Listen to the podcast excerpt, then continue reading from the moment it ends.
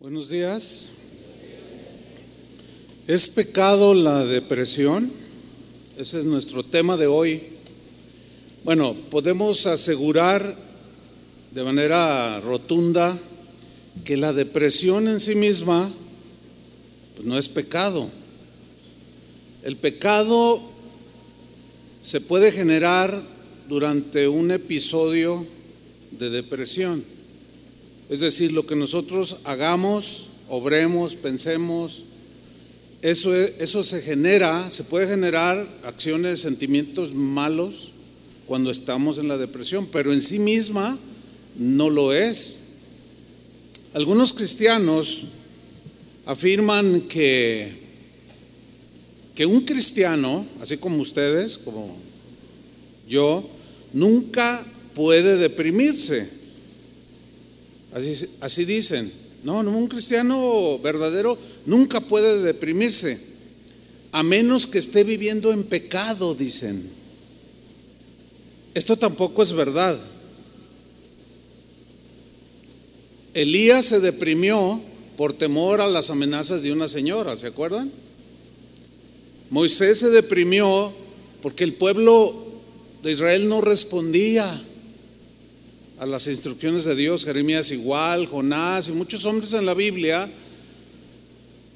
se deprimieron por las circunstancias que estaban viviendo, que los afligieron, pero no porque necesariamente estaban en pecado.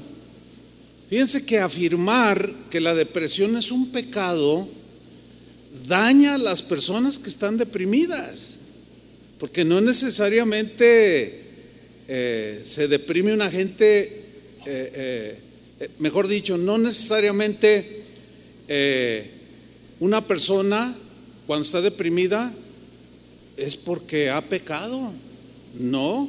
Sin embargo, hay problemas de tipo físico que tenemos que contemplar y que incluir, porque muchas veces el cerebro, el ser humano, acuérdense que el pecado afectó la humanidad, la naturaleza humana, el cuerpo humano, y de ahí se generaron las enfermedades de todo tipo.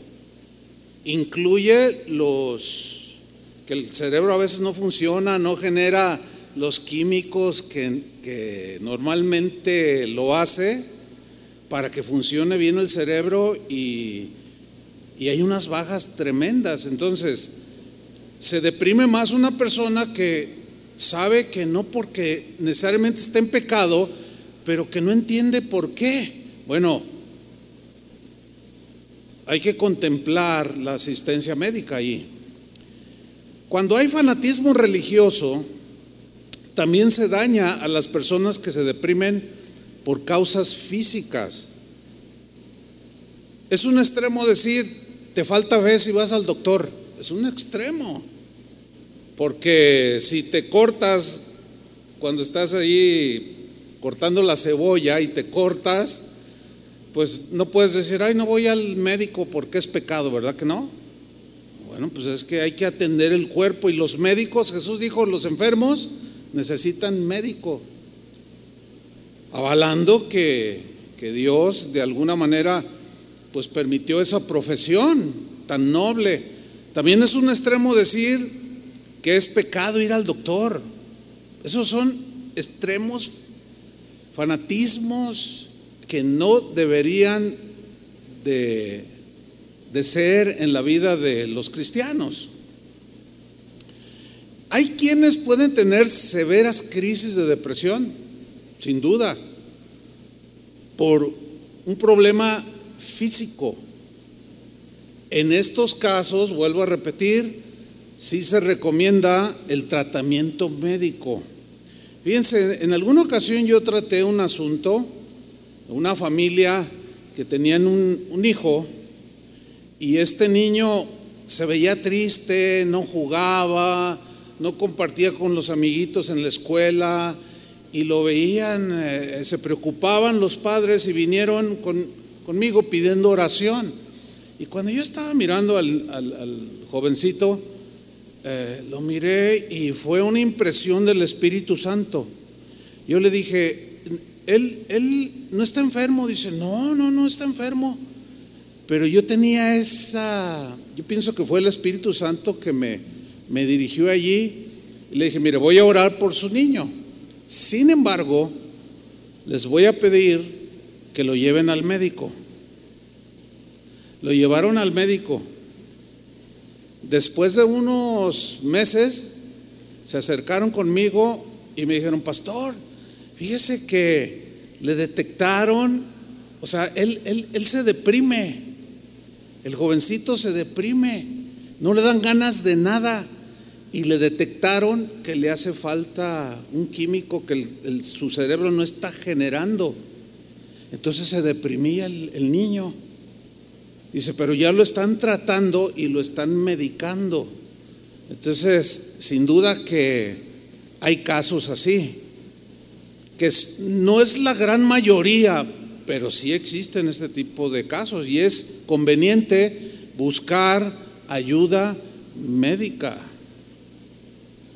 Ahí eh, la falta de conocimiento y entendimiento en esto ha provocado que algunos cristianos cuando ven a alguien así que tiene reacciones pues no, no naturales, no normales, hasta demonios le inventan que tiene. Hay gente posesionada, pero no es lo común. Yo, he tratado, yo mismo he tratado a través de los años eh, casos de posesión demoníaca, pero en otros son desequilibrios que tienen que ser tratados, pero la mayoría de casos que he tratado de tristeza y depresión en, los cristianos salen a las tres semanas, un mes, salen, superan eso.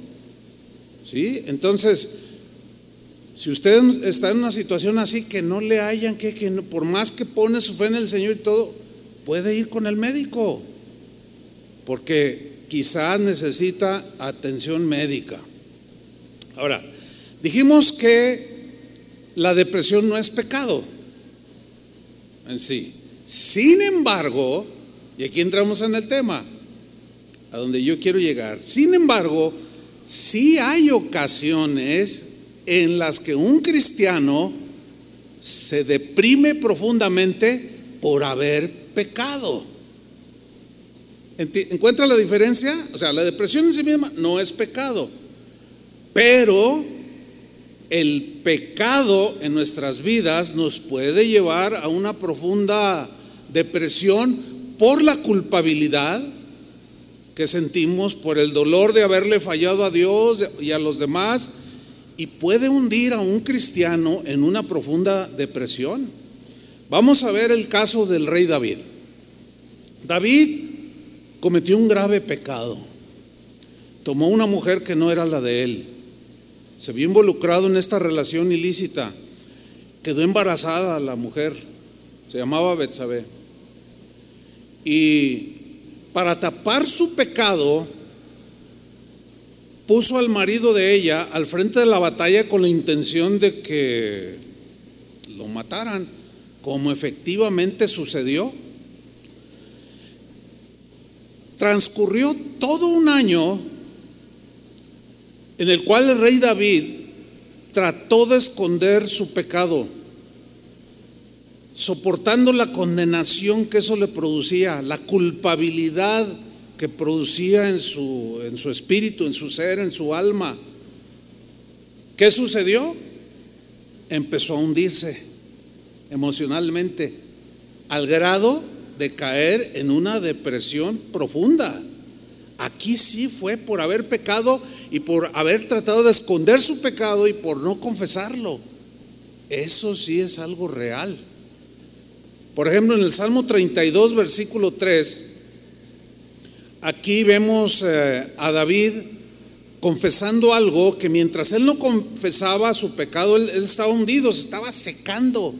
Dice el Salmo 32, versículo 3, mientras callé, o sea, de confesar su pecado, Mientras callé, guardé silencio, se envejecieron mis huesos. En mi gemir todo el día, o sea, había un gemido de dolor, de sequedad, de envejecimiento en sus huesos, de dolor espiritual, moral y que repercutió en su físico. El versículo 4 dice, porque de día y de noche se agravó sobre mí tu mano. O sea, el Espíritu redarguyéndole y él con la condenación, ¿sí? Al no confesar su pecado y, y su conciencia lo recriminaba. Y luego él añade en, la segunda parte del versículo 4, se volvió mi verdor en sequedades de verano. No hay algo más hermoso que ver un campo verde, ¿sí o no? Pero ahorita, por ejemplo, aquí que es tiempo de estiaje, que es tiempo de, de, secas, no llueve, salgan al campo. Yo acabo de salir la semana pasada eh, eh, a un pueblo y vi los campos, sequedades de verano, todo seco, marchito. Y así se sentía David. Y así se siente, así siente un cristiano que que comete algún pecado, que sabe que violentó la palabra de Dios, pero no lo confiesa y lo guarda, lo, tapa, lo encubre, miente para protegerse y se empieza a secar. Y al rato parece una pradera con todo seco. Y así se sentía David. Pero un día el rey ya no pudo más. Porque llegó un profeta y le dijo, mira, de parte de Dios, tú has hecho esto y esto. Entonces, al verse descubierto, él, siguió luchando en su corazón, pero un día ya no pudo más. Deprimido, triste y abatido, buscó la paz en su alma. ¿Cómo? Buscando a Dios, confesando su pecado a Dios. Y de ahí surgió el Salmo 51, que es un salmo que ha traído mucha paz a millones de cristianos en la historia del cristianismo que se han deslizado, que han pecado. Y en este salmo encuentran, encuentran una guía de confesión para volver a tener la paz y volver a, ser como árbol, como árbol plantado junto a corrientes de agua que da su fruto en su tiempo y su hoja no cae.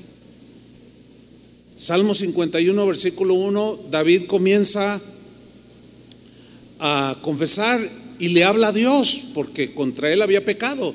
Y le dice,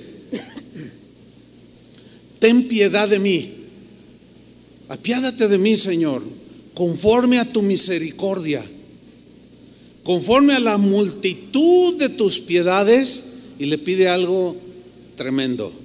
Le dice, borra mis rebeliones. No hay algo más reconfortante en el alma de un cristiano y de cualquier persona el saber que Dios puede borrar todas sus rebeliones. Alguien ha dicho que la mejor terapia para el ser humano es saber que Dios puede borrar sus rebeliones. Él continúa en el versículo 2, lávame, dice, lávame más y más de mi maldad, de mis acciones malévolas, de avaricia, de rencor, de, lo que tú quieras. Lávame más y más de mi maldad y límpiame de mi pecado. La Biblia dice que no hay justo ni aún uno, que no hay hombre que nunca peque, todos pecamos. El problema no está en pecar, porque nuestra naturaleza tiene esa inclinación. El problema está, ¿qué hacemos cuando pecamos? Si lo guardamos, lo, lo aumentamos o lo confesamos. Y aquí David está confesando su pecado. Ahora en el versículo 3, David hace algo muy importante. Leo. Porque yo, dijo David, reconozco mis rebeliones. Yo reconozco. Uno de los problemas más comunes y de los rasgos más comunes de los seres humanos es que no reconocemos lo que hacemos, lo que decimos, nuestras acciones y siempre le echamos la culpa a los demás. Oye, ¿por qué eso? No, porque él, porque ella, porque el policía, porque el vecino, porque el pastor, hasta uno lo involucra. Sin embargo, David dice, yo, yo reconozco. Hermanos cristianos, yo les animo a que dejen de echar la culpa, dejemos de echar la culpa a otros o a las circunstancias y reconozcas tú tu envidia, tus celos, reconoce que es, está en ti, que en ti está el problema. Entonces David hace esta confesión que es muy importante. Yo reconozco mis rebeliones y mi pecado está siempre delante de mí. A donde él miraba, si él giraba a la izquierda, ahí estaba su pecado, porque lo traía en la conciencia. Retrocedía, caminaba hacia el frente, hacia su izquierda, su pecado siempre estaba enfrente de él. Y lo mismo nos sucede a nosotros, hermanos. Y la sabiduría de Dios nos dirige hacia el reconocimiento por bien nuestro, de nuestro espíritu, de nuestra alma y de nuestro estado de ánimo. Porque aquí vemos a David profundamente deprimido. Mientras callé, me envejecí. ¿Has visto gente que, que andan los 40, 50 y, y se ven súper acabados? Casi siempre, cuando se comentan este tipo de cosas, o, oye, ¿cómo estás? No, bien. Ay, pues no, te ves muy bien. Y, y, yo he escuchado que la gente comenta, no, pues es que la vida que he llevado, pues qué vida, tú sabes, pues bien desordenada, todos secos, mal, emocionalmente destrozados y constantemente deprimidos, tristes, sin el gozo del Señor, porque todo eso se pierde porque el pecado nos lo roba. Sigue diciendo en el versículo 4, eh, contra ti, contra ti solo he pecado. ¿Se acuerdan del hijo pródigo que dice que volvió en sí después de haber abandonado el hogar, gastarse todo el dinero, se dio una vida que según él decía disfrutar, pero se dio cuenta que había cometido graves errores. Y un día dice que volviendo en sí dijo, iré a la casa de mi padre y le diré, Padre, he pecado contra el cielo y contra ti. El pecado fundamentalmente es una agresión a Dios. Es una ofensa en primera instancia contra Dios. Obviamente pecamos también contra el prójimo y también pecamos contra nosotros mismos. ¿Sí? Y David dice, contra ti, contra ti solo he pecado. Eso es muy importante, tener en cuenta que es violentar la palabra de Dios, violentar la voluntad de Dios, hacer a un lado, no tomar en cuenta a Dios. Y él dice, contra ti, contra ti solo he pecado, he hecho lo malo delante de tus ojos. Al fin, después de un año y estar todo seco y afligido y deprimido, comienza a reconocer, he hecho lo malo delante de tus ojos. Algo que constantemente olvidamos es que los ojos del Señor miran sobre los habitantes de la tierra. Y no solo mira de donde Él está, que está en todos lados, por cierto, sino mira aún más allá a un lugar donde ninguno de nosotros puede ver, que es el corazón, que es la, la intención, el alma, donde se generan los pensamientos. Él es el único que puede entrar a ese lugar. Por eso es que la Biblia misma dice que la palabra de Dios es como una espada de dos filos que penetra hasta, hasta dividir, partir el alma y discierne los pensamientos y las intenciones del corazón. De ahí la importancia de escuchar la palabra de Dios, de leer la palabra de Dios, pero de vivirla. ¿Sí? He hecho lo malo delante de tus ojos, reconociendo que, que había hecho algo terrible, para que sea reconocido justo en tu palabra y tenido por puro en tu juicio. Fíjense el versículo 8, hazme oír gozo y alegría. ¿Qué significa esto? Esta frase, que había perdido el gozo, que había perdido la alegría. Un cristiano por naturaleza cristiana o, por la nueva naturaleza, es un cristiano que experimenta el verdadero gozo, la verdadera alegría, algo genuino. Jesús habló de su gozo, que, para que mi gozo esté en vosotros. O sea, el gozo del Señor. Mi primer mensaje que yo di en la congregación donde nací, todavía me acuerdo, y hablé sobre el gozo del Señor. Y por ahí tengo las hojas ya todas amarillas, porque escribí en ese tiempo mis, mis mensajes. El gozo del Señor. Y el gozo del Señor es algo tan maravilloso. ¿A poco no se gozaron hace un rato con la alabanza? Por las grandezas de Dios, la maravilla de Dios, y nos alegramos y nos gozamos. Pero hay quienes en medio de ese gozo y alegría no pueden hacerlo porque lo han perdido, porque el pecado los tiene secos y hundidos. Y mientras no reconozcas que pecaste contra Dios, contra tu esposa o tu esposo o qué sé yo, y confieses tu pecado y digas, Señor, yo lo he hecho, he hecho lo malo, tú vas a seguir igual.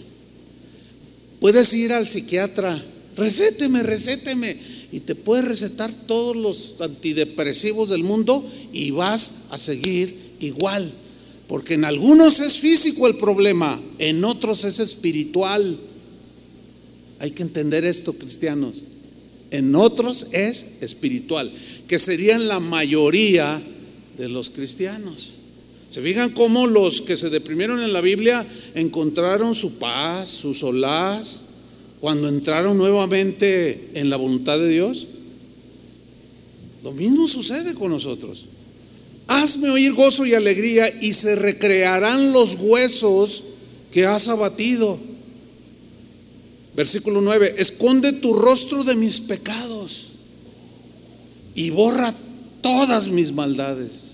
¿Qué, qué oración, qué salmo? En el versículo 10 le dice al, Señor, crea en mí, Dios, crea en mí, oh Dios, dice la reina Valera, un corazón limpio. ¿Se acuerdan que Jesús habló, bienaventurados los limpios de corazón? ¿Qué es un limpio de corazón? Bueno, yo, di una enseñanza hace algún tiempo sobre eh, el corazón limpio, pero lo sintetizo, el corazón limpio no es el que nunca falla, sino el que cuando falla inmediatamente corre a Dios. Busca, busca su, su perdón en el Señor, que la sangre de Jesús lo limpie, que sus intenciones que tiene cuando hace lo que hace son limpias no son con motivos negativos o malos de maldad. Hay gente que dice, yo voy a ayudar a esta gente, pero después le voy a sacar. Ese es un motivo malo. Y Dios lo ve y, y, él, él perfectamente la intención pecaminosa del corazón. Por eso le dice, Señor, crea en mí, eres el único que puede crear en nosotros un corazón limpio. Y luego dice, y renueva un espíritu recto correcto dentro de mí. No me eches delante de ti. O sea, él sentía que Dios lo había echado, pero él fue el que se, se salió de su presencia. Y a veces los cristianos decimos cosas parecidas. No, no me, no me eches de delante de ti. No, pues es que tú, yo, somos los que con nuestras acciones nos apartamos de Dios. Y luego le dice, y no quites de mí tu Santo Espíritu. Se sentía tan seco que llegó a pensar que el Espíritu se le había salido. El Espíritu Santo. Porque acuérdense que los reyes, los sacerdotes, los profetas en el Antiguo Testamento eran los únicos que en quienes el Espíritu Santo reposaba. No sobre toda la gente, pero en el Nuevo Testamento hemos sido sellados con el Espíritu Santo de la promesa. Y ese no se va y entra, no se va. No, pero lo podemos entristecer. Por eso Pablo dijo en una de sus cartas, no entristezcáis al Espíritu Santo de Dios. ¿Cómo lo entristecemos? El contexto habla de envidia, celos, pleitos, malas intenciones del corazón, etcétera, etcétera. Dice en el versículo 12, Devuélveme, Señor, el gozo de tu salvación. No sé cuántos de ustedes han experimentado en alguna medida la pérdida del gozo. Yo creo que todos, en algún momento. No sé, no lo sé. Hay gente que por naturaleza es muy alegre, pero tienen sus tiempos. Hay otros que cuando vienen a Cristo era gente triste, pero encontraron el gozo del Señor. Al encontrar a Jesús, lo encontraron a Él y su gozo, que se puede perder cuando el pecado nos atrapa. Por eso dice, devuélveme. Él es el único que te puede devolver el gozo de la salvación. Y espíritu noble me sustente. Entonces, vean, vean cómo concluye, enseñaré a los transgresores tus caminos y los pecadores se convertirán a ti. No hay milagro más maravilloso que un pecador se convierta a Dios. Pero ¿quién, quién tiene que empezar? Tú mismo. Y luego en el 14 entra en materia, porque había mandado matar al esposo de la mujer con, que, con la que él tuvo relación ilícita. Y dice, líbrame de homicidios, oh Dios, Dios de mi salvación, y cantará mi lengua tu justicia.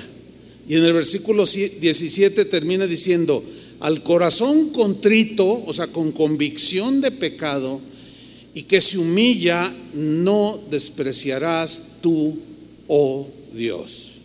Ahora, sabiendo Jesús que nuestra humanidad, nuestra humana naturaleza, en algunos momentos nos puede arrastrar hacia los pecados que fueron borrados y perdonados cuando nos convertimos a Cristo. Y nos dejó provisión. Nos dejó provisión para que cuando Satanás nos tienta y nos descuidamos, caemos o de manera pues ligera cometemos pecados, Jesús conoce esa debilidad nuestra y el Espíritu Santo le mostró al apóstol Juan los siguientes versículos que él escribió. Primero de Juan 1.8. Dice así, si decimos que no tenemos pecado, otra versión dice, si decimos que nunca pecamos, bueno, pues ¿quién puede decir eso? Que nunca, que, ya dejó de pecar. Pues pues no es, no es verdad, porque pecamos de palabra, de, de acción, de omisión, de muchas maneras. Si decimos que no tenemos pecado, nos engañamos a nosotros mismos. Y la verdad no está en nosotros. Versículo 9. Hay una versión que dice, pero si confesamos nuestros pecados, ¿qué hizo David? Confesó sus pecados. Se tardó, hay que procurar no tardarnos tanto, porque te puedes secar, puedes entrar a un pozo profundo de depresión, porque la culpabilidad, la condenación te va a abrumar. Por eso dice, si confesamos nuestros pecados, obviamente a Él, dice, Él es fiel y justo, ¿para qué? Para perdonar nuestros pecados y limpiarnos de qué?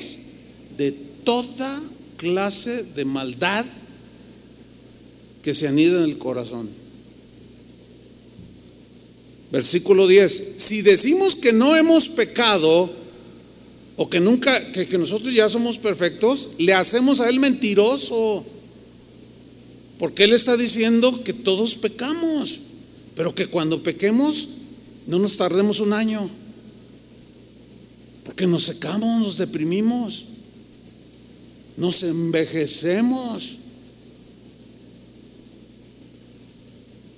Si decimos que no hemos pecado, lo hacemos a Él mentiroso y su palabra no está en nosotros. Y su palabra dice que pecamos Santiago dice, sin duda que todos cometemos muchas faltas. Entonces, si nosotros nos mantenemos, así como mantienes tu auto en buenas condiciones para, para que funcione bien, así tu alma, tu espíritu, dale mantenimiento, yo diría, diario, de tu conciencia, de tus acciones. Es más, casi inmediatamente de alguna acción que hacemos, que sabemos que estamos fallándole a Dios y pecando, casi inmediato, Señor, perdóname, ayúdame, dame tu gracia, sosténme, límpiame. No quise hacerlo, porque Dios conoce la intención. Hay veces que, que nuestra, perdemos, nuestras emociones nos arrastran y hablamos de más. ¿Les ha pasado alguna vez? Y al rato, ay, ¿por qué dije esto? Pero el Señor ve la, la intención. Entonces, tú clamas, el cristiano clama, Señor, tú sabes, tú, tú me conoces, tú sabes que no, no era mi intención, pero se lo estás confesando. ¿Y qué sucede si confesamos nuestros pecados? Él es fiel y justo para qué? Para perdonarnos. El perdón de nuestros pecados no solo los que cometimos, sino los que cotidianamente cometemos, pero que estamos conscientes y los confesamos, eso nos ayuda, hermanos, a estar frescos. Ahora sí que como una lechuga.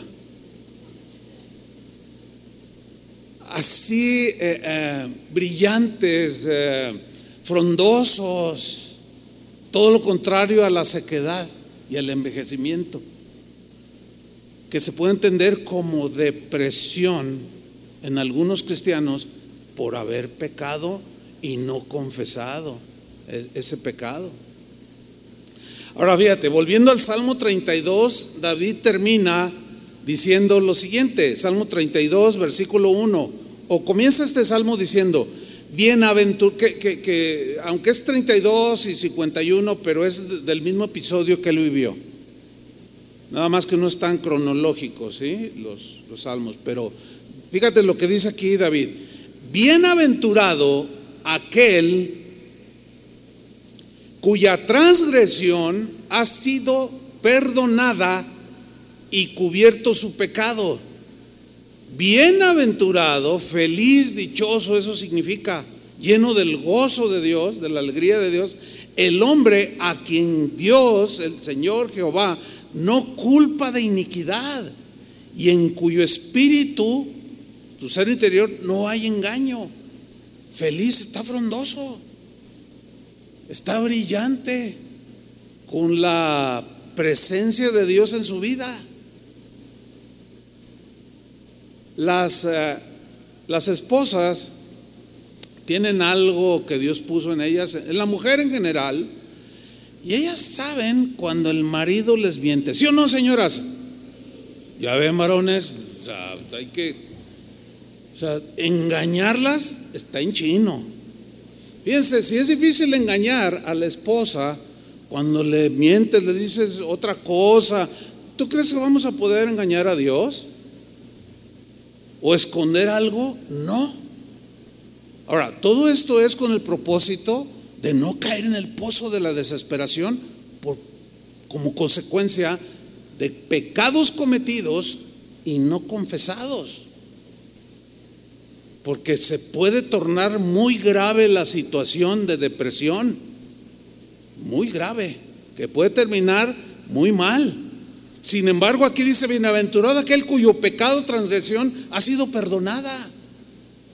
Y vuelvo a repetir, muchos... Uh, profesionales de la medicina cristianos que se dedican al estudio de, las emociones del ser humano, o sea, entiéndanse, los psicólogos, las, los psiquiatras de la conducta humana, los cristianos, que hay, un buen número de, profesionales cristianos de estas disciplinas, y dicen, la mejor terapia, yo lo he descubierto, me decía una, una hermana psicóloga, que yo he descubierto y que utilizo en mis sesiones es el perdón de los pecados. Yo le comparto a la gente que se sienta ahí en el diván, decía otro psiquiatra. Es la mejor terapia, saber que Eso grave que cometiste, Dios lo perdona. Y eso, a eso se refiere cuando dice la Biblia o los hombres de Dios, el Señor me levantó. ¿Se acuerdan cuando Jesús dijo, conoceréis la verdad y la verdad os hará libres? Y la idea de libertad es totalmente contrario a la esclavitud. Y somos libres para levantar las manos, somos libres para, para gozarnos en el Señor, somos libres para vivir. Y en ese caminar cristiano nos podemos ensuciar. Como aquella muchacha que era hija de, de un hombre que trabajaba en una mina de carbón y le dijo, oye papá, un día quisiera ir a conocer ahí donde trabajas. No, mi hija le dice, que es un lugar sucio. No, pero yo quiero conocerlo, papá, y ver cómo trabajas o qué es lo que haces. Y el papá dijo, bueno, está bien. Y llegó a donde trabajaba este hombre, en una mina de carbón, y venía con un vestido claro bonito. Y le dice, no, mi hija, no, no, no, no, Yo quiero entrar, no, mi hija, te vas a ensuciar. Y él le dice, no, pero, pero no me cuido, de no acercarme así, nada más camino. Hija, y ella insistió, bueno, está bien. Y entraron, ahí le enseñó, le puso su lámpara para que mirara y todo. Y cuando salieron, ¿cómo cree que estaba su vestido? No era su intención ensuciarse. Estaba consciente, pero sí salió con algunas manchas de carbón. Así somos en este mundo. Nuestra intención no es vivir ofendiendo a Dios, ¿verdad que no? No es vivir agrediendo al, prójimo y mucho menos este, eh, hacerle daño. Pero estamos en un mundo que es como la mina de carbón que aunque no queremos, nos ensuciamos. Por eso tenemos que tener, acuérdense que la Biblia habla mucho de vestiduras blancas, que tiene que ver con la pureza, es algo metafórico para hablar de la de que solo Dios puede limpiar eso sucio. Otro ejemplo de de cómo el pecado puede hundirte en una profunda tristeza es el caso de Pedro cuando negó a Jesús. Vamos a leer Lucas 22 en el eh, versículo 54, en la versión en lenguaje actual, voy a leerlo, Lucas 22, 54, dice así, los que arrestaron a Jesús lo vieron Bueno, retomo, los que arrestaron a Jesús lo llevaron al palacio del jefe de los sacerdotes. Pedro lo siguió desde lejos. Ahí, en medio del patio del palacio, habían encendido una fogata y se sentaron alrededor de ella. Pedro también se sentó con ellos. En eso, una sirvienta vio a Pedro sentado junto al fuego y mirándolo fijamente dijo, este también andaba con Jesús, este es uno de ellos. Versículo 57, Pedro lo negó, dice, mujer, yo ni siquiera lo conozco. Fíjate, tremendo, ¿no? El temor lo hizo, lo, lo aprisionó y lo hizo llevar a, lo condujo a, a negar a Jesús. ¿Ven, la fragilidad del ser humano? Así somos de frágiles. Ese no es el problema porque pues, nuestra humanidad nos arrastra muchas veces. El problema está cómo reaccionamos después de haberlo hecho. Sigamos leyendo. En el versículo 58, eh, al poco rato, un hombre lo vio a Pedro y dijo, tú también eres uno de los seguidores de Jesús. Pedro contestó, no, hombre, no lo soy. Versículo 59. Como una hora después, otro hombre insistió y dijo, estoy seguro de que este era uno de sus seguidores, pues también es de Galilea. En la Reina Valera dice, pues tu misma manera de hablar te delata, o sea, hablaba con el acento galileo y tú andabas con el galileo. Y luego dice en el versículo 60, Pedro contestó, hombre, dice, ni siquiera sé de qué me hablas. Dice, no había terminado Pedro de hablar cuando de inmediato el gallo cantó. ¿Se acuerdan que Jesús le había dicho? En ese momento, quiero que pongan mucha atención a, este, este, esta parte del pasaje. En ese momento, cuando él niega tres veces a Jesús, en ese momento Jesús se volvió, acuérdense que lo apresaron a Jesús y Pedro iba siguiéndolo de lejos. Tú eres uno de ellos, no, no, no sé de lo que me hablas, etcétera. Entonces dice que en ese momento, cuando cantó el gallo, Jesús se volvió, vean esta escena, imaginen un poco, se vale.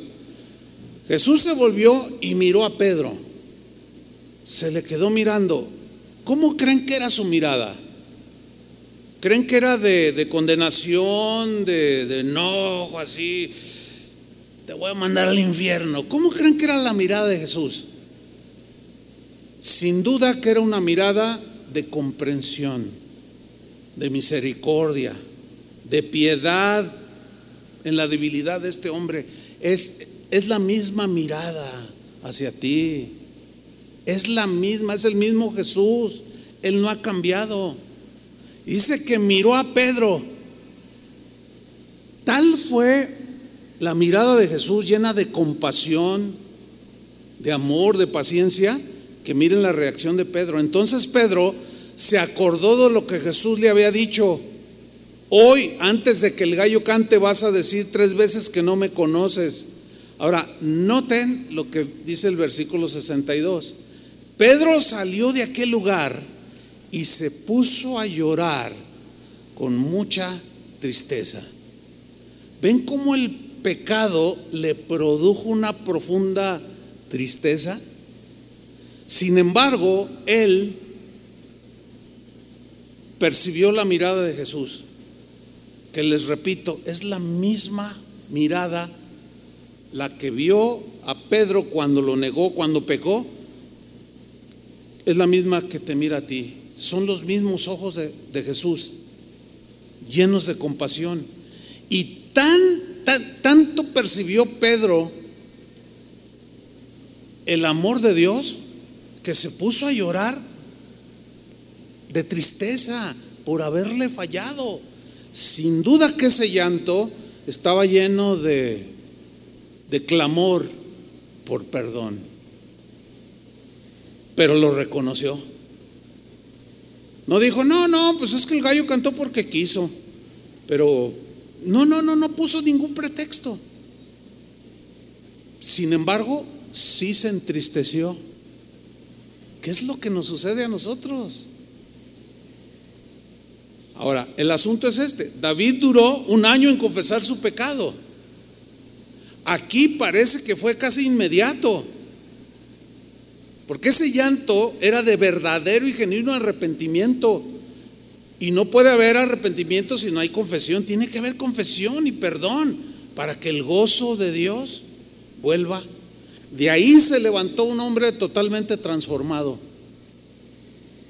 que se volvió haciendo un hombre que le hacía honor al, al nombre que Jesús le había puesto. Acuérdense, le dijo, tú serás llamado Pedro, que significa roca pequeña. Y una roca, una piedra habla de firmeza. Tú deja una piedra así en el suelo y vuelve 50 años después y ahí sigue. O sea, habla de firmeza, de solidez, de alguien que era muy voluble, muy emocional, muy confiado en sí mismo, pero a través de esas experiencias el Señor fue formándolo y haciéndolo, haciéndolo un hombre firme y sólido. Pero el pecado le produjo mucha tristeza. ¿Qué es lo que nos produce a nosotros? Por eso tenemos que dar mantenimiento continuo para poder seguir adelante y que no se seque nuestra alma nuestro espíritu y envejezcamos. Espiritualmente estoy hablando, aunque también en lo natural sucede, ¿no? Qué hermosa la palabra de Dios, ¿a poco no?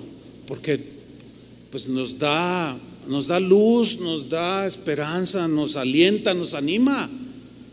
Pero ahora voy a tocar un punto que es complejo, es controversial. Y es el tema del suicidio. Miren, la Biblia registra por lo menos seis casos de hombres, de seis personas, que se quitaron la vida por distintas razones. Voy a mencionar brevemente estos seis casos que yo encuentro en la Biblia. El primero es, y de hecho es el primer suicidio que la Biblia menciona que sucedió, y era un hombre llamado Abimelech. Según el libro de los jueces, este hombre, Abimelech, era un hombre malo, era un hombre sanguinario, era, era un asesino, que no le importaba pisotear a todo mundo. Y al ser un hombre sanguinario, le quitaba la vida al que él quería, era un asesino. Un día, en una batalla, contra sus enemigos, una mujer, así dice el libro de los jueces, agarró una piedra y se la, se la lanzó con tal puntería que le pegó en el criano y se lo fracturó.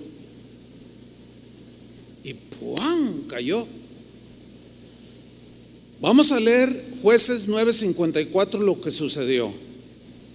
Rápidamente llevó a Abimelech a su ayudante de armas y le dijo, saca tu espada y mátame, o sea, después de haber recibido la pedrada, ¿no? Y él caer semi inconsciente. Miren su reacción. Llamó a Abimelech a su ayudante de armas y le dijo, saca tu espada y mátame. Ahora, vean lo que dice a continuación. No quiero que se diga que una mujer me mató. Orgulloso el hombre, ¿no?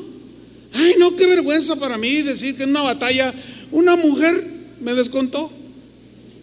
Ay, no, qué pena, no, no, prefiero morirme. ¿Sabes qué? Saca la espada y mátame, le dice. Fíjate la razón por la cual se suicidó. Nomás para que no digan. Y hay mucha gente que, quizás no está así en una situación como pero dicen, ay, no, es que ya no aguanto me dicen esto y para que ya no digan, adiós mundo cruel, ya nunca te veré. No, hermanos. Entonces su ayudante dice, le clavó la espada y Abimelech murió. Tenemos el caso del rey Saúl, el que persiguió a David para matarlo por celos. Pero un día, al correr de los años, una batalla contra los filisteos. Sus tres hijos, a los cuales amaba, entre ellos Jonatán, era el, el más distinguido de sus hijos, murieron en la batalla. Él fue herido en la misma batalla. Y miren lo que sucedió, miren cómo terminó. Dice 1 Samuel 31, 4. La versión en lenguaje actual dice, entonces Saúl le dijo a su escudero, él estaba herido, saca tu espada y mátame, le dice. Fíjate qué decisiones, ¿eh? tan, tan, tan, precipitadas. Saca tu espada y mátame. Hazlo antes de que vengan esos extranjeros idólatras. De lo contrario se burlarán de mí. Fíjate, prefirió quitarse la vida para evitar que se burlaran de él. ¿Te das cuenta de lo de lo irracional de la motivación? Dice, porque se van a burlar de mí y me rematarán y no les voy a dar ese gusto. Entonces tomó una decisión. Le dice a su escudero, mátame, pero mire la reacción del escudero. Pero su escudero tenía tanto miedo que no se atrevió a matarlo. Se quedó ahí todo engarrotado. Ahora, ¿qué hizo Saúl? Entonces Saúl tomó su espada y se echó sobre ella. ¿Qué cuadro tan más deprimente? ¿A poco no? Un hombre que decía que creía en Dios, igual que el Abimelech. Pero en realidad Dios estaba muy lejos de él. En su mente, en sus acciones, nomás decía creer y tomó su vida en sus propias manos. Y el cuadro es muy grotesco. Apoyó la empuñadura de la espada en el suelo y se tiró sobre la espada, traspasó y ahí murió. Se quitó la vida. Bueno, un tercer suicida es precisamente el escudero de Saúl, que siguió el ejemplo de su rey. Ahí está la importancia de ser buen ejemplo para tus hijos, para tus alumnos si eres maestro, qué sé yo. Miren lo que sucedió, 1 Samuel 31:5. Al ver muerto a Saúl, también el escudero se echó sobre su espada y se mató. Tomó su vida en sus propias manos. Terribles ha de sido esa escena. Un cuarto suicida que se ve en la Biblia es Aitofel. ¿Quién era este hombre? Era un hombre que estaba muy cerca del rey David, que ah, merodeaba allí con los soldados y un día Absalón, rey, eh, hijo de David, se rebeló contra su padre David y quiso darle un golpe de estado y derrocarlo para él sentarse en el trono del rey y ser el rey y traicionar a su padre. Bueno, este tal Aitofel participó en esa rebelión con Absalón, o sea, lo apoyó. Quiero que vayan notando que todos estos suicidas eran, o sea, eran sanguinarios, asesinos, traicioneros. Decían amén a muchas cosas, pero en realidad no, no, se arrepentían de sus, de sus acciones. Un día, después de haber apoyado a Absalón, porque lo aconsejó. Un día resulta que este tal Aitofel le da unos consejos a Absalón, que ya, ya lo habían proclamado rey en su rebelión, y le da unos consejos, pero Absalón dice, no, no, no se me hacen buenos consejos. Se sintió tan menospreciado. Ay, nadie me quiere. Se deprimió de tal manera porque Absalón había desechado sus consejos, que su autoestima, como dicen algunos, bajó tanto, se sintió tan, tan no tomado en cuenta y se deprimió al grado de ver que veamos lo que hizo. Segundo de Samuel 17, 23, en la versión Palabra de Dios para Todos. Al ver a Itofel que los israelitas no habían seguido su consejo, ensilló un asno, fíjense lo que hizo, y se fue a su pueblo natal, a Techaluta. Después de dejar en orden sus asuntos familiares, quiero que noten la premeditación de la acción. ¿eh? Después de dejar en orden sus asuntos familiares, se ahorcó y murió y fue sepultado en la tumba de su padre. Se enojó. Se deprimió. ¿Para qué es la vida? Nadie me hace caso, nadie me toma en cuenta. bueno, al menos arregló las cosas ahí, el testamento, qué sé yo, pero fue, esto habla de toda premeditación. Lo planeó, o sea, no estaba enfermo de alguna situación química del cerebro, tampoco Saúl, tampoco el escudero.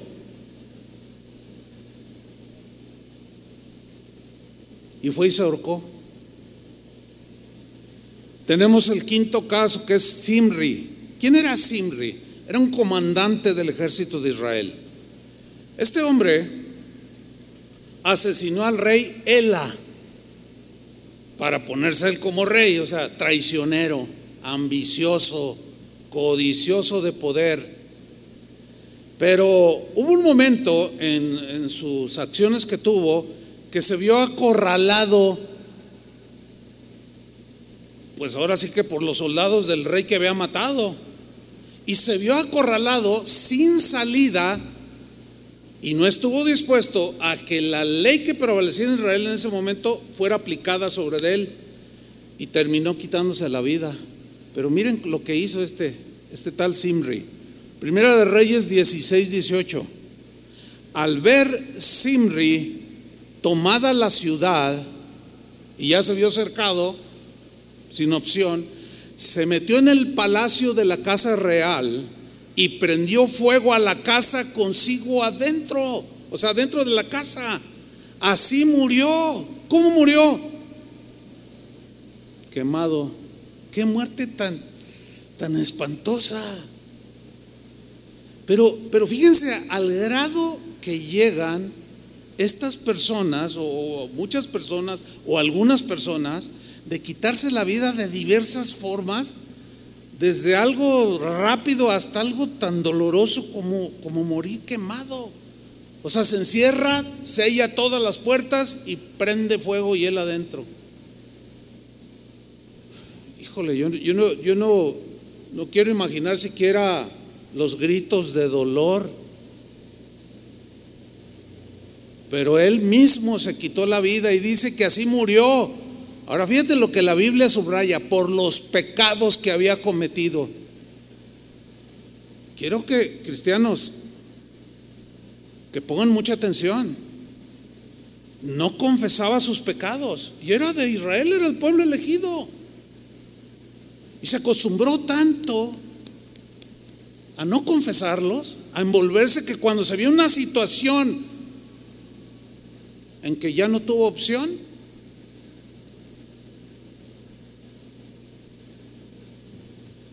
tomó como salida lo que muchos llaman la puerta falsa. Creen que al terminar con su vida se les acabaron los sufrimientos. Nada más equivocado que eso.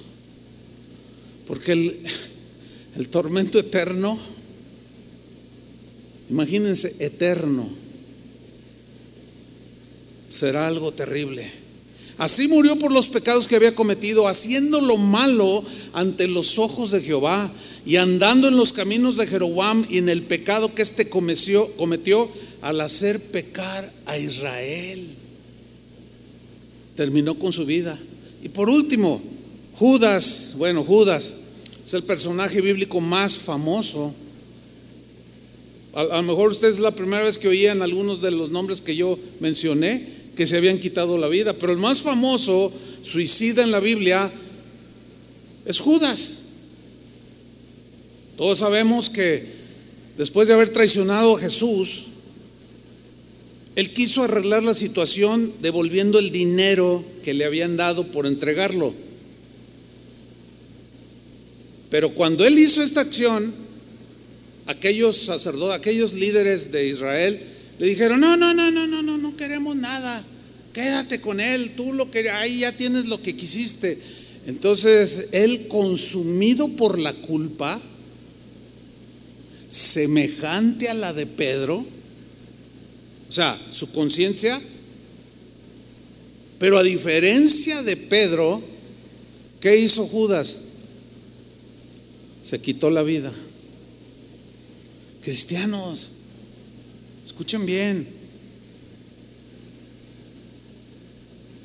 Una persona que dice tener fe en Jesús y que, y que acciona como estos hombres puede terminar mal, tomando su propia vida, que Dios nos libre. De ahí la importancia de estar con un buen mantenimiento espiritual para que no se vaya acumulando. El día de hoy el suicidio es como una plaga. Es algo terrible, hermanos. Y muchos creen que terminan sus sufrimientos quitándose la vida. Nada más alejado de la verdad. Lo que sigue es la condenación eterna. Pero veamos lo que, lo que hizo, cómo, cómo sucedió esto. Mateo 27, 3. Entonces Judas, el que lo había entregado, después de que vio cómo lo estaban golpeando y todo, y algo, algo, algo pasó en su ser interior, viendo que era condenado, devolvió arrepentido las 30 piezas de plata a los principales sacerdotes y a los ancianos diciendo, yo he pecado entregando sangre inocente. Aquí parece como que se arrepintió como Pedro. Pero la gran diferencia es que Judas no permitió que el Señor lo perdonara y lo limpiara. Y él se hizo justicia, porque la paga del pecado que es es muerte. Pero como Jesús murió en nuestros pecados, por nuestros pecados en nuestro lugar, cuando nosotros creemos en Él, se hace viva y aplicable la acción de Jesús de morir en lugar, en el lugar que nosotros merecíamos morir. Cosa que Pedro permitió y siguió la línea espiritual del perdón, de recibirlo y de seguir adelante. Y Judas no. Dice aquí que se arrepintió, pero su, arrepentimiento no lo llevó a creer que ese Jesús que miró a Pedro también lo miraba a él. Y en su profunda confusión, y por qué no se entiende, desconcierto y depresión, tomó su vida en sus manos Versículo 5, entonces arrojando las piezas de plata en el templo salió y fue y se ahorcó. Miren, escuchen bien, en todos estos casos que yo acabo de mencionar, necesitamos notar que todos estos hombres, algunos eran sanguinarios, fueron traicioneros, ambiciosos, asesinos, codiciosos, perversos, pecadores empedernidos y sin temor de Dios. Esto es importante subrayarlo. Muy importante. ¿Por qué, pastor? Le voy a decir por qué. Porque últimamente ha surgido una enseñanza muy peligrosa dentro de las filas del cristianismo. ¿Cuál es esa enseñanza que es sumamente peligrosa?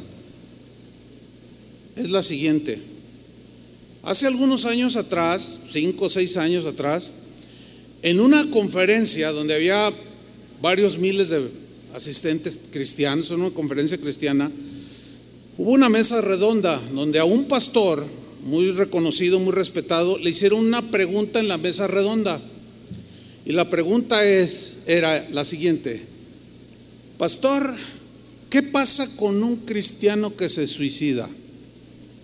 Le preguntaron. El pastor respondió sin, sin, sin miramiento alguno, respondió lo siguiente, se va al cielo.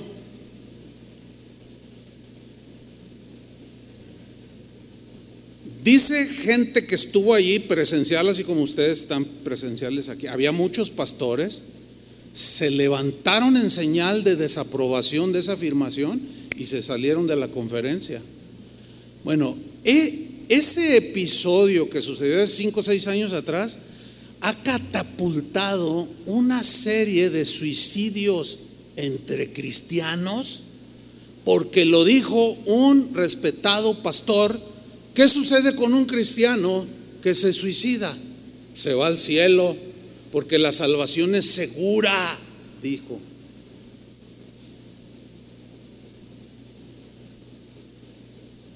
Es muy importante resaltar, pónganme atención, que absolutamente ninguno de los hombres de Dios que se deprimieron, que registra la Biblia, y que a pesar de que desearon la muerte, algunos le pidieron a Dios que les quitara la vida. Y sin embargo, ninguno de ellos jamás, jamás, jamás ni siquiera intentaron quitarse la vida por su propia mano. Ninguno de ellos, ni Job que vivió una tragedia espantosa, ni siquiera le pasó por acá quitarse la vida por su propia mano. Tampoco a Moisés que se deprimió por, por el pueblo que era, era duro de servir, ni Elías tampoco. Ninguno me voy a colgar ahorita como lo hizo Judas, como lo hizo, eh, o, echarse sobre su espada, como lo hizo Saúl, el escudero, o Simri, que se prendió fuego. Ninguno de ellos le pasó por acá en su mente. Ni a Jonás, David menos, a Pedro tampoco. ¿Se acuerdan de, de Emán del de hace ocho días? Que estaba en una profunda depresión. Tampoco le pasó por su mente. Y mucho menos al apóstol Pablo. Ninguno de estos hombres atentaron contra su vida.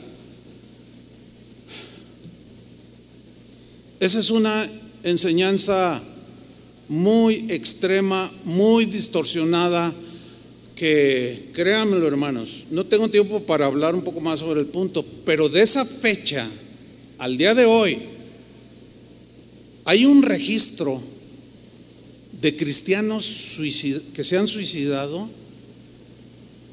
alrededor del mundo creyendo lo que este hermano dijo. Por el amor de Dios, cristianos. Es más, ha llegado el grado de pastores, desde darse un balazo, ahorcarse, tomar veneno, en casos recientes, y se han suicidado. Esto sí es verdaderamente trágico. Ahora, aquí hay una pregunta o surge una pregunta que es válida. ¿Qué con un cristiano que está afectado por un problema físico? Su cerebro no funciona bien y entra en lo que los la medicina dice que lo denomina como esquizofrenia o una persona bipolar, o sea, alguien que está enfermo, que, que en algún momento no está en sus cinco sentidos y al no estar en sus cinco sentidos toma una decisión muy precipitada que no pensó, pero en la desesperación no, no, está pensando con objetividad como, como, el, como Job o Elías o todos los nombrados, que a pesar del sufrimiento y profunda depresión que, que tenían, estaban en sus cinco sentidos. Pero ¿qué con alguien que eventualmente no esté bien físicamente? Miren, ¿cuál es la respuesta? Les voy a dar la, respuesta que creo es la más conducente. Como no, soy Dios, yo no me puedo meter en ese terreno. De cuando alguien que está mal toma una decisión así, que son los menos, ¿eh? Porque la mayoría de los que toman su vida, ahí están los seis en la Biblia, y ninguno de los posteriormente mencionados, a pesar de sus momentos terribles, ninguno pensó ni en ahorcarse, ni en cortarse las venas, ni en tomar veneno, ni nada. Lo que sí puedo decir es que un verdadero cristiano puede caer en depresión, en una depresión aún profunda. Lo que sí puedo decirles es que un verdadero cristiano, un verdadero creyente podrá sentirse tan deprimido que puede desear la muerte como Elías, o como Jonás, o como Moisés, y aún decirle al Señor, Señor, ya llévame, ya siento, ya, pero jamás intentará quitarse la vida. Espero me esté explicando, hermanos. Con esto, ¿qué, qué quiero decir? Que es una enseñanza totalmente extremosa y distorsionada que no vamos a creer y la rechazamos con todo el ímpetu espiritual que podamos tener. No, hay salida para el cristiano. ¿Te imaginas? Bueno, sé de un caso de, un joven que tenía problemas y estaba deprimido y todo. Y el pastor le, dice, oye, y si yo algún día decidiera quitarme la vida, ¿a dónde me voy? ¿Crees en el Señor? Sí, el que cree en el Señor es salvo. Te la quitas y te vas con Él. Por el amor de Dios. Qué falta de sabiduría de un pastor decirle a alguien así. Cuando, cuando hay infinidad de escrituras que nos ayudan a salir de ese estado en el que podemos en algún momento caer. Pero hermanos, jamás, jamás quitarse la vida. ¿Por qué? Porque mira lo que, dice, lo que dijo el apóstol Juan, 1 Juan 3:14. Nosotros sabemos que hemos pasado de muerte a vida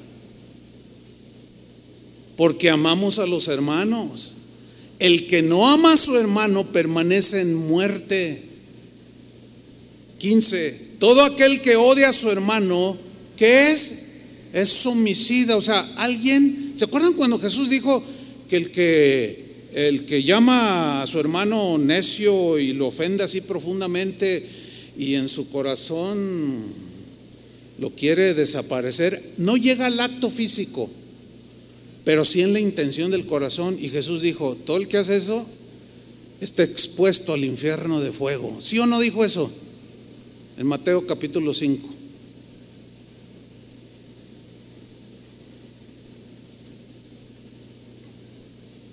Un homicida, un, suicida entra en este campo del, de un homicida porque quita la vida, su propia vida.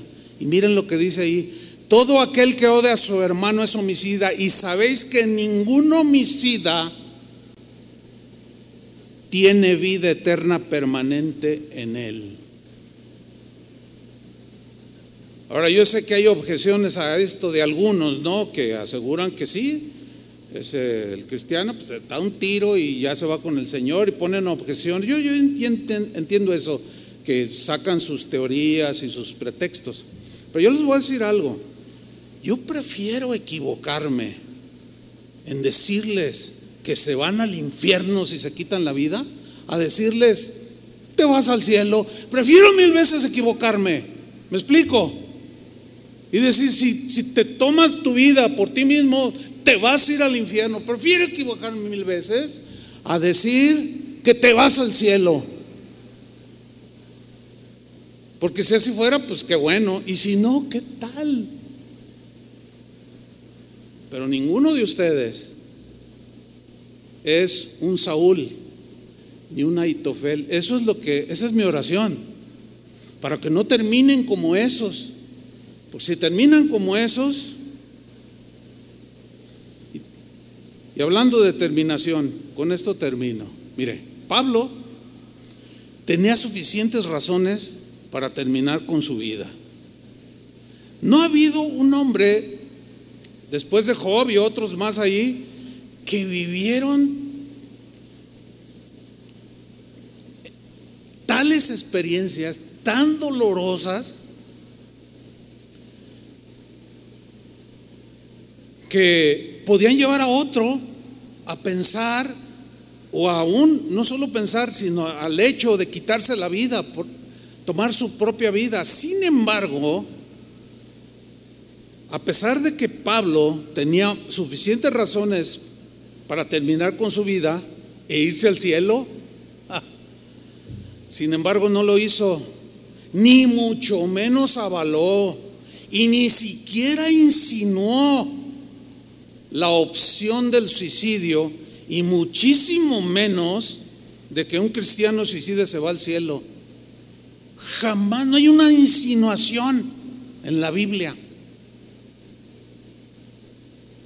Y, y, que lo diga quien lo diga, porque ahí entramos en el campo otra vez de la debilidad humana, nos podemos equivocar, aunque hay unas equivocaciones más graves que otras. Tan grave es quitarse la vida por propia mano como decir que un cristiano, ya, órale, adelántate y ya vete. Segunda de Corintios 4, 7. Dice así. Está hablando Pablo aquí. Y miren lo que dice. Cuando Dios nos dio la buena noticia, o sea, el Evangelio, puso, por así decirlo, un tesoro en una frágil vasija de barro, el cual es el ser humano, en este caso era él. Así, cuando anunciamos la buena noticia, o sea, el Evangelio, la gente sabe que el poder de ese mensaje viene de Dios y no de nosotros, que somos tan frágiles como el barro. Por eso, aunque pasamos por muchas dificultades, no nos desanimamos. Tenemos preocupaciones, pero no perdemos la calma. La gente nos persigue, pero Dios no nos abandona. Nos hacen caer, pero no nos destruyen. A donde quiera que vamos, todos pueden ver que sufrimos lo mismo que Cristo y que por obedecerlo estamos siempre en peligro de muerte. Pero también pueden ver por medio de nosotros que Jesús tiene poder para dar vida a los muertos. Ni un asomo, ni una insinuación. Nosotros ah, hay un canto, hay un canto que derribados pero no destruidos.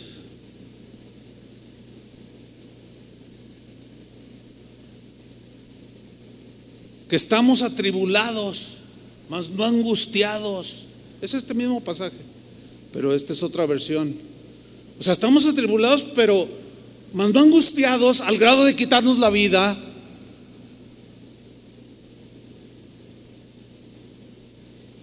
Job dijo, Jehová dio, Jehová quitó, refiriéndose a que sus hijos se habían muerto. Dios es el que da la vida, es el único que puede tomar tu vida. Notan entonces la importancia de estar al día con el Señor. Porque si el pecado nos engaña, nos atrapa y te puede hundir en depresión, te puedes quedar allí como Aitofel como Simri, y tomar la decisión, la peor decisión de tu vida.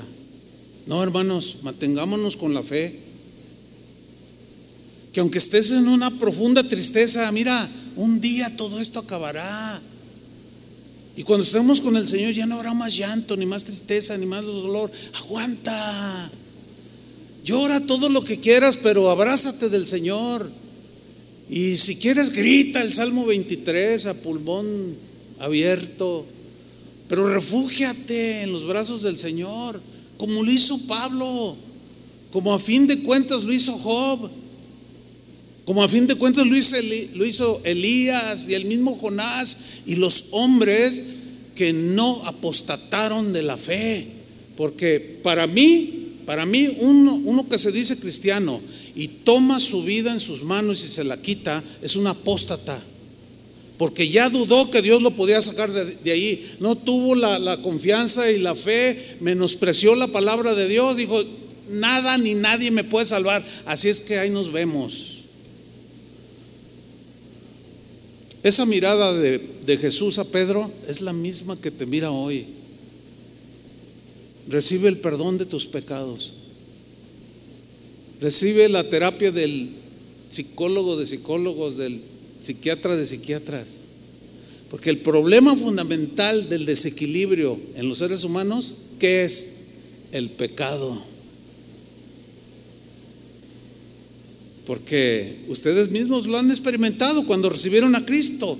Muchas cosas cambiaron. Los campos alrededor empezaron a reverdecer, ¿se acuerdan? El gozo, una alegría inexplicable, una paz que no podías expresarla ni explicarla a los demás. Tú ya viviste, ya sabes lo que es. Pero el pecado quizás te, te volvió a atrapar y ahí lo has mantenido. Y es que estoy deprimido. ¿Y por qué no me llega el gozo? Ya sabes por qué, si es tu caso. Amén, hermanos. Reciban la palabra de Dios.